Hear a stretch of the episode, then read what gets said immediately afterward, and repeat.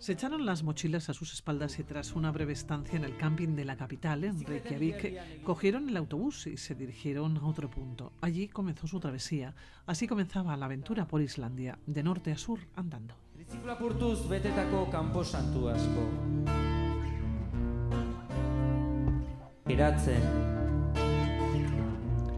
Hablamos de un país que tiene una extensión cinco veces superior a Euskal Herria, pero su población es una décima parte de la nuestra. Nuestros invitados cuentan que viajar a Islandia es como viajar a otro planeta. Islandia, berriz bombilla baten barrua. Aitor Fernández de Ortega Irache Ayala, Islandia y andando. ¿Cómo estáis? muy buenas. Muy buenas. Ha sonreído Irache cuando he dicho Islandia y andando. Ahí es nada, ¿no? Sí, bueno, nosotros ya habíamos estado, eh, hay que decir, cinco años antes la habíamos hecho en bici. Y por eso luego surgió lo de ir andando, ¿eh? porque ya lo conocíamos, no fue a lo loco. Oye, Aitor, ¿y cómo se os plantea después de conocer Islandia? Habéis recorrido el país, habéis dado la vuelta en bicicleta, ¿por qué planteasteis volver al mismo sitio? Y hacerlo de otra manera, claro. Pues fue un poquito a la vasca. Ya lo conocíamos eh, en bicicleta, teníamos una perspectiva bastante general de la isla y nos planteamos, ¿por qué no andando? Nos atrevamos a que no. No hay, eta, sí, sí, y así fue un poquito. Claro, y nos hemos encontrado con una aventura y un reto personal. 15 días y 378 kilómetros, atravesando la isla de norte a sur. Hmm. ¿Cómo os fue? Bueno, nos fue bien. Eh, fue duro, ¿eh? Pero al mismo tiempo yo ahora lo recuerdo, o sea, yo me acuerdo cuando terminamos de, uff, qué duro, una y no más. Y yo ahora lo recuerdo y si a mí me dices mañana, ¿qué? ¿Volvemos? Pues Capaz. vale. Capaz, Aitor, como se lo digas, volvéis, ¿eh? Sí, sí, sí, tanto el uno como la otra, la otra mm. como el uno, sí, sí. Ahí funcionamos muy bien en equipo y lo recordamos con mucho cariño. De hecho, animamos a cualquier persona que esté mínimamente en forma que lo pruebe. Tiene sus dificultades, sus historias, pero es una aventura que realmente merece la pena. Comenzasteis en la capital, en Reykjavik, en, un camping, ¿no? De la capital. Hmm. Sí, allí pasamos yo creo que dos noches y luego ya tuvimos que coger un autobús para ir al norte. La idea era empezar en Husavik, que es una ciudad que está al norte, que es muy conocida porque ahí se hace avistamiento de ballenas y, y la idea era haber empezado allí. Pasa que bueno, al final cambiamos y empezamos un pelín más al sur porque bueno, vimos que la carretera no era adecuada. Nos planteamos hacerlo un poquito como en el parche Eh, el, el, concepto inicial, el planteamiento inicial era como decir H de norte a sur. Sí. Y como bajamos un poquito más abajo, pues planteamos de, de oca a oca, pues de cascada a cascada. De godafos a escogafos. ¿Y lo conseguisteis? Hmm. Sí. Costó, yo, yo le, veo reírse mucho a Irache. Irache, eh, tienes muy buenos recuerdos, sí, sí. pero imagino que también algún que otro, no sé si mal recuerdo, pero sí alguna dificultad, ¿no? A ver, os encontraste. Cualquiera que haya estado en Islandia sabe el clima que tiene, claro. Que tiene. Y ahí el mayor problema es el viento, que hace muchísimo viento y aunque sea verano te puede hacer bastante frío. Entonces, no es lo mismo en bici que andando, pero claro, esto fueron, como has dicho, 15 días y solo había a mitad de camino un punto en el que había un albergue. En el resto no había absolutamente nada. Había que llegar. Claro, y había que llegar porque ahí además había comida teníamos parte de nuestra comida. el primer reto que nos supuso el, el, primer reto nos supuso el hecho de estar limitados por las mochilas. Con la bicicleta se pueden hacer mucho más kilómetros y se puede cargar muchísimo más. Aquí, como no teníamos dónde conseguir comida, pues los primeros días, los primeros dos días, fue cargar todo lo que llevamos y hacer muy bien, o sea, de alguna forma utilizar muy bien ese espacio que teníamos. Lo cual nos suponía, pues yo llevaba los primer, esos primeros días 30 kilos e Irache lleva la mochila de 23. Entonces íbamos limitados por el peso. Y cuando pudimos mandar parte de la comida mediante un autobús al centro, eso ya nos, nos aligeró mucho el peso y nos facilitó también la aventura en sí. Pero claro, pero teníais que llegar al centro. Sí, y luego aparte teníamos toda la comida racionada, claro, todos los días. Era lo que había. Hmm. No había posibilidad. ¿En qué mes fuisteis? Era julio. Era julio, hmm. más o menos es un buen momento, ¿no? Para acercarse a Islandia. ¿Qué ropa llevabais? Pues... pasamos por un poquito por todas las estaciones. Allí en, Islandia la broma que hace es, eh, la broma que hacen es que efectivamente en un solo día se pueden pasar por todas las estaciones. Entonces, al principio empezamos con buen tiempo, Mm. se nos fue torciendo y luego al final ya tuvimos algo de lluvia, frío y demás y luego ya fi- al final final de todo ya teníamos buen tiempo otra vez. Entonces sí, era un poco técnica de cebolla. Al final, pues tienes que ir llevando ropa térmica y... Claro, pero eso es ropa que también llevas encima, además de la mochila, ¿no? Que- Mm. Bueno, al final era la ropa que llevábamos para andar y luego una muda. Tampoco, es que tampoco teníamos más sitio para llevar más ropa. Era la ropa de andar y la ropa de estar. No había más. Oye, ¿qué os encontrasteis en Islandia? Pues nos encontramos, eh, como decías, como bien decías al principio, un paisaje que se, aseme- se asemeja mucho al de Marte, el mayor desierto de Europa, así a nivel de península hasta aquí el de Tabernas, pero el mayor desierto de Europa occidental allá está en Islandia. Entonces es un, un paisaje muy agrestre, muy extremo, muy bonito, muy especial, pero a veces pues monótono. Hmm. Sí, allí, claro, cuando estuvimos con la bici, no es lo mismo hacer, digamos, la circular de la isla, que es de ahí tienes todas las cascadas, todos los paisajes, que cruzar por el centro, que es un desierto. Y es un desierto de piedras, es como si estuvieras en la luna. Entonces, el paisaje al final sí que es verdad que andando es más, Ujú. más pesado que, que en bici. Claro, hablamos también de un país con una población reducida, cuatro habitantes por kilómetro cuadrado. Yo no sé si os encontrasteis con mucho personal cuando ibais andando. O sea, por el centro, eh, Islandia tiene una buena infraestructura, bueno, tiene una buena, una, que es una carretera, que es la que recorre la isla alrededor. Entonces, por, eh, para entrar en el centro es imposible si no es por, en 4x4. Nosotros íbamos por un camino, carretera, por la que pasaban más o menos coches a lo largo del día. Y lo que es en el centro de, de Islandia no vive nadie.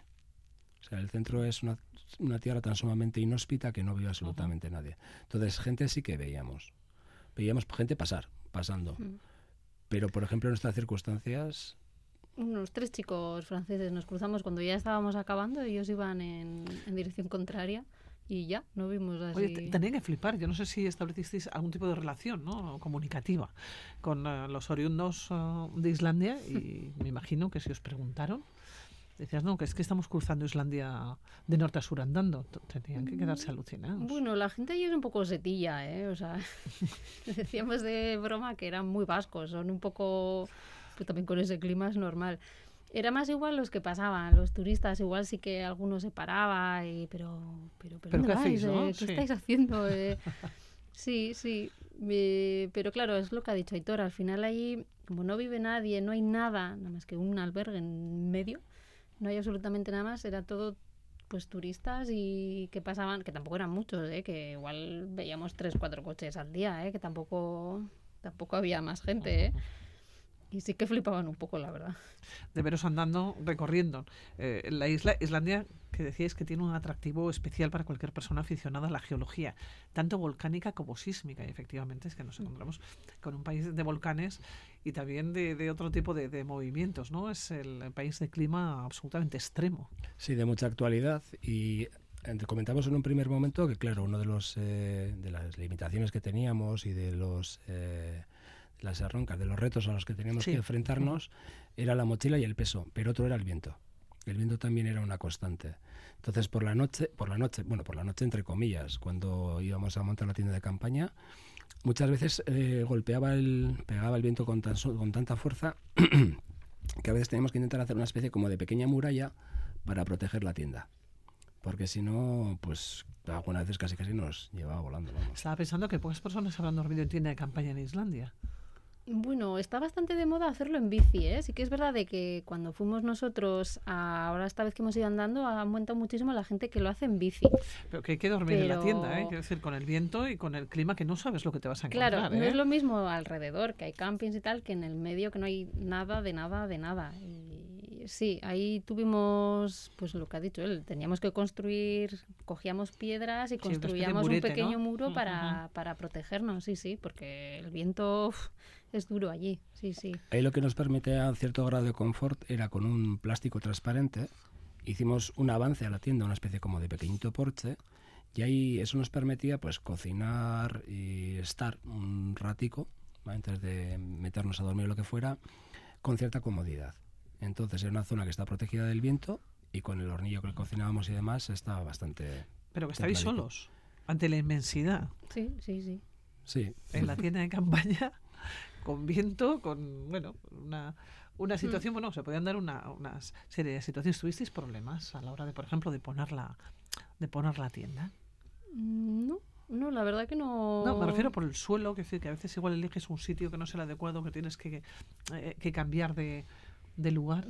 Es que tampoco había mucha opción, ¿eh? era todo prácticamente igual. O sea, al final con las piedras no, ya nos apañábamos para engancharla, o, o, sea, no tuvimos así especial problema, ni de que se llevara el viento la tienda, ni, ni nada, ¿no? Y además hay como dos tipos de tiendas de campaña. Una sí que sí o sí hay que fijarla. Sí, hay que anclarla. hay que anclarla, efectivamente. Pero hay otras que ya tienen una estructura que es eh, autosoportable, por decirlo de alguna forma. Entonces, una vez que metes peso dentro ya no tienes mayor problema. Eso sí, pues dependiendo de la intensidad del viento. Y a veces sí que es cierto, como comentaba Irache, que el viento era muy, muy extremo. ¿Cumplisteis expectativas? ¿Lo que vosotros queríais o lo que vosotros buscabais con el viaje? Sí, sí. Eh, o sea, al final lo que fue como, venga, que nos cruzamos por medio andando. Eh, y sí, la verdad que cuando acabamos la sensación de, joder, no sé, yo lo recuerdo muy positivamente cuando acabamos, esa sensación de satisfacción de, ostras, que es que realmente... Lo he podido hacer, ¿no? Sí, sí, que, realmente nos lo hemos cruzado eh, andando y sin más que la mochila. Entonces, para mí eso compensó todo, todo lo malo que hubo por el camino o los momentos así más duros. ¿Cuál mm. fue el momento más duro, Irache, para ti? Pues para mí fue un día que estaba lloviendo y hacía muchísimo viento y yo estaba ya con los pies mojados y todo y teníamos que parar a comer, no había absolutamente nada, tuvimos que taparnos con un plástico, yo tenía tanto frío en las manos que no era capaz de coger la comida, no, no tenía fuerza en las manos y me acuerdo que me tuvo que dar Aitor de comer porque yo no, porque yo no podía y ese día lo pasé un poco mal. Aitor, ¿llegaste a pasarlo mal en algún momento o no? Frío, sí, pero... Bueno, ahora estás en manga corta, quiere decir que aguantas mejor el, la Aguanto mucho mejor el frío, pero es una persona que una vez que coge mucho frío sí que lo puede llegar a pasar muy mal. No, no... Pues, pues lo que comentaba Irache, pues días de frío, de... Pues por ejemplo, más que algo especialmente extremo, el hecho, por ejemplo, por la mañana, después de haber despertado, haber desayunado con una ropa pues cálida y confortable y demás, claro, todos los días nos tenemos que poner la ropa el día anterior. Entonces a veces cuando está mojada, está húmeda, la hemos intentado, la intentamos de alguna forma pues, cuando podíamos limpiarla, eh, no muchas veces, no muy a menudo, y también pues que medio secarla, pero se seca muy poquito. Entonces, después de haber desayunado es un momento desagradable, entonces era el momento más desagradable del día. El ponerte la ropa húmeda del día anterior, claro. Sí, sí, sí. Y luego ya pues una vez que empiezas a andar ya pues vas cogiendo un poquito de, de energía, vas eh, quemando calorías y poquito a poco te tiemblas. Entonces, bueno, momentos de, hastío, pues a veces eh, el paisaje en sí, como era bastante monótono, había momentos puntuales de, aburrimiento. Pero yo, sin más fue un reto y lo recordamos con muchísimo cariño. Bueno, como curiosidad, aquí se encuentran, y vosotros eh, lo habéis marcado en algún momento, dos de los montes más jóvenes del planeta. Hmm. ¿no? Dos formaciones resultado de la erupción del volcán en, en el 2010. Sí, de hecho pasamos al lado de esos dos de esos dos montes y de hecho también cuando estuvimos allí estaba en erupción el volcán que está ahora en erupción también estaba en ese momento, pero no pudimos ir no pudimos ir a verlo, nos cancelaron la excursión porque hacía mal tiempo. Que nosotros decíamos, ¿y cuándo hace buen tiempo aquí? y entonces, de, yo he estado tres veces ya en Islandia y no he conseguido ver un volcán relativo. Y cada vez que veo que ha entrado en erupción alguno, me pongo una mala leche y digo, ¿cómo ¿eh? tres veces en Islandia ya. Sí. Con lo grande que es el mundo, quiero decir. Que, es como ya como fijación con el país. Sí, además yo le decía de broma, digo, es que ha ido empeorando, porque la primera vez fue en coche, la segunda fue en bici y la última fue andando. la siguiente creo que no va a haber. ¿No? ¿Hay toro? ¿qué? Sí, volvemos, eh, posiblemente lo haríamos en bicicleta. En bicicleta, mm. sí. Sí, sí, sí. Pero bueno, más adelante, a saber, es un sitio que sí que atrae. O sea, ir a Teler atrae especialmente. Mm. Me encanta, sí. A pesar de todo, a pesar del viento, a pesar del sí, tiempo. Sí, a pesar de... Eso es lo malo que tiene el viento, pero es que los paisajes, las cascadas, eh, es que eso es otro, es otro universo. Y a mí que me gusta la geología y así, es la verdad que es un sitio que merece mucho la pena. ¿eh? Aitor, es que yo leía, eh, lo he leído al comienzo, ¿no? Vosotros habéis contado que viajar a Islandia es como viajar a otro planeta. tú has mencionado como, como, como, un paisaje como si estuvieras en Marte. Sí, Marte, la Luna. De hecho, la NASA ha organizado eh, pues lo que son expediciones y demás para practicar. los, los futuros astronautas los ha llevado a Islandia por la similitud que tiene con la Luna o con Marte. Efectivamente, y hay sitios de la isla que son muy similares. Sí, sí, sí. Entonces, pues un, es otro mundo, es otra un paisaje muy diferente para, para nosotros, acostumbrados aquí al verde, al verde sobre todo de aquí de Euskal Herria, sí. Es otra, otra historia, sí. Estaba pensando, después de Islandia, ¿habéis, eh, ¿habéis viajado a algún otro país? ¿Os habéis movido? Sí, sí. Eh, el año siguiente de Islandia fuimos a Namibia con la bici. No, nada que ver. Era otro, otro rollo. Eso será otro viaje que me contaréis otro día. Namibia con la bici. Sí, con la bicicleta, sobre todo solemos viajar con bicicleta, también con la mochila, alternamos, sobre todo con bicicleta, y sí que es cierto que cuando viajamos en bicicleta echamos en falta la mochila y cuando estamos con la mochila echamos en falta la bicicleta. Hay en África, Namibia y, Madagascar, y bueno, otros sitios también eh, impresionantes. Y como aventura igual más Madagascar que Namibia, pero bueno, sí y siempre pensando en el siguiente. ¿Este 2024 ya tenéis ya el mm. objetivo? Este año andamos los dos ahí que tenemos que estudiar y no sabemos qué, va, qué va a ser. Si no, ideas por ideas no es, ¿eh? no, y por el ansia de la aventura y el ansia de viaje ya veo que tampoco es. No. Engancha, esto engancha, engancha mucho, sí, sí, sí, sí. Llevamos ya añicos y sí.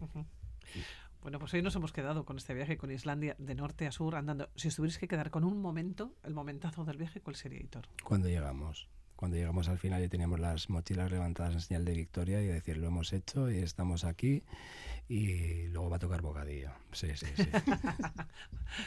Irache, ¿para ti cuál sería el, último momento cuando ya eh, has cubierto expectativas? Sí, yo como he dicho también, yo creo que el día que, que, ya llegamos y además ese justo ese cachito final ya lo conocíamos, entonces ya cuando llegamos y ya sabíamos que habíamos terminado y nos fuimos a cenar, comida y sin restricciones, ese momento fue como, ¡buah! Ya está, lo hemos hecho. Sí. Bueno, me contaréis otros viajes ¿eh? en otras ocasiones. Aitor Fernández de Ortega Irache Ayala, que daros las gracias por haber venido aquí a la sintonía de, Radio Vitoria, Islandia de norte a sur andando. Ahí es nada, ¿eh? que cualquiera desde luego no lo hace. Nada, un placer, ha sido un placer. Bien, es que, Bien, que Venga,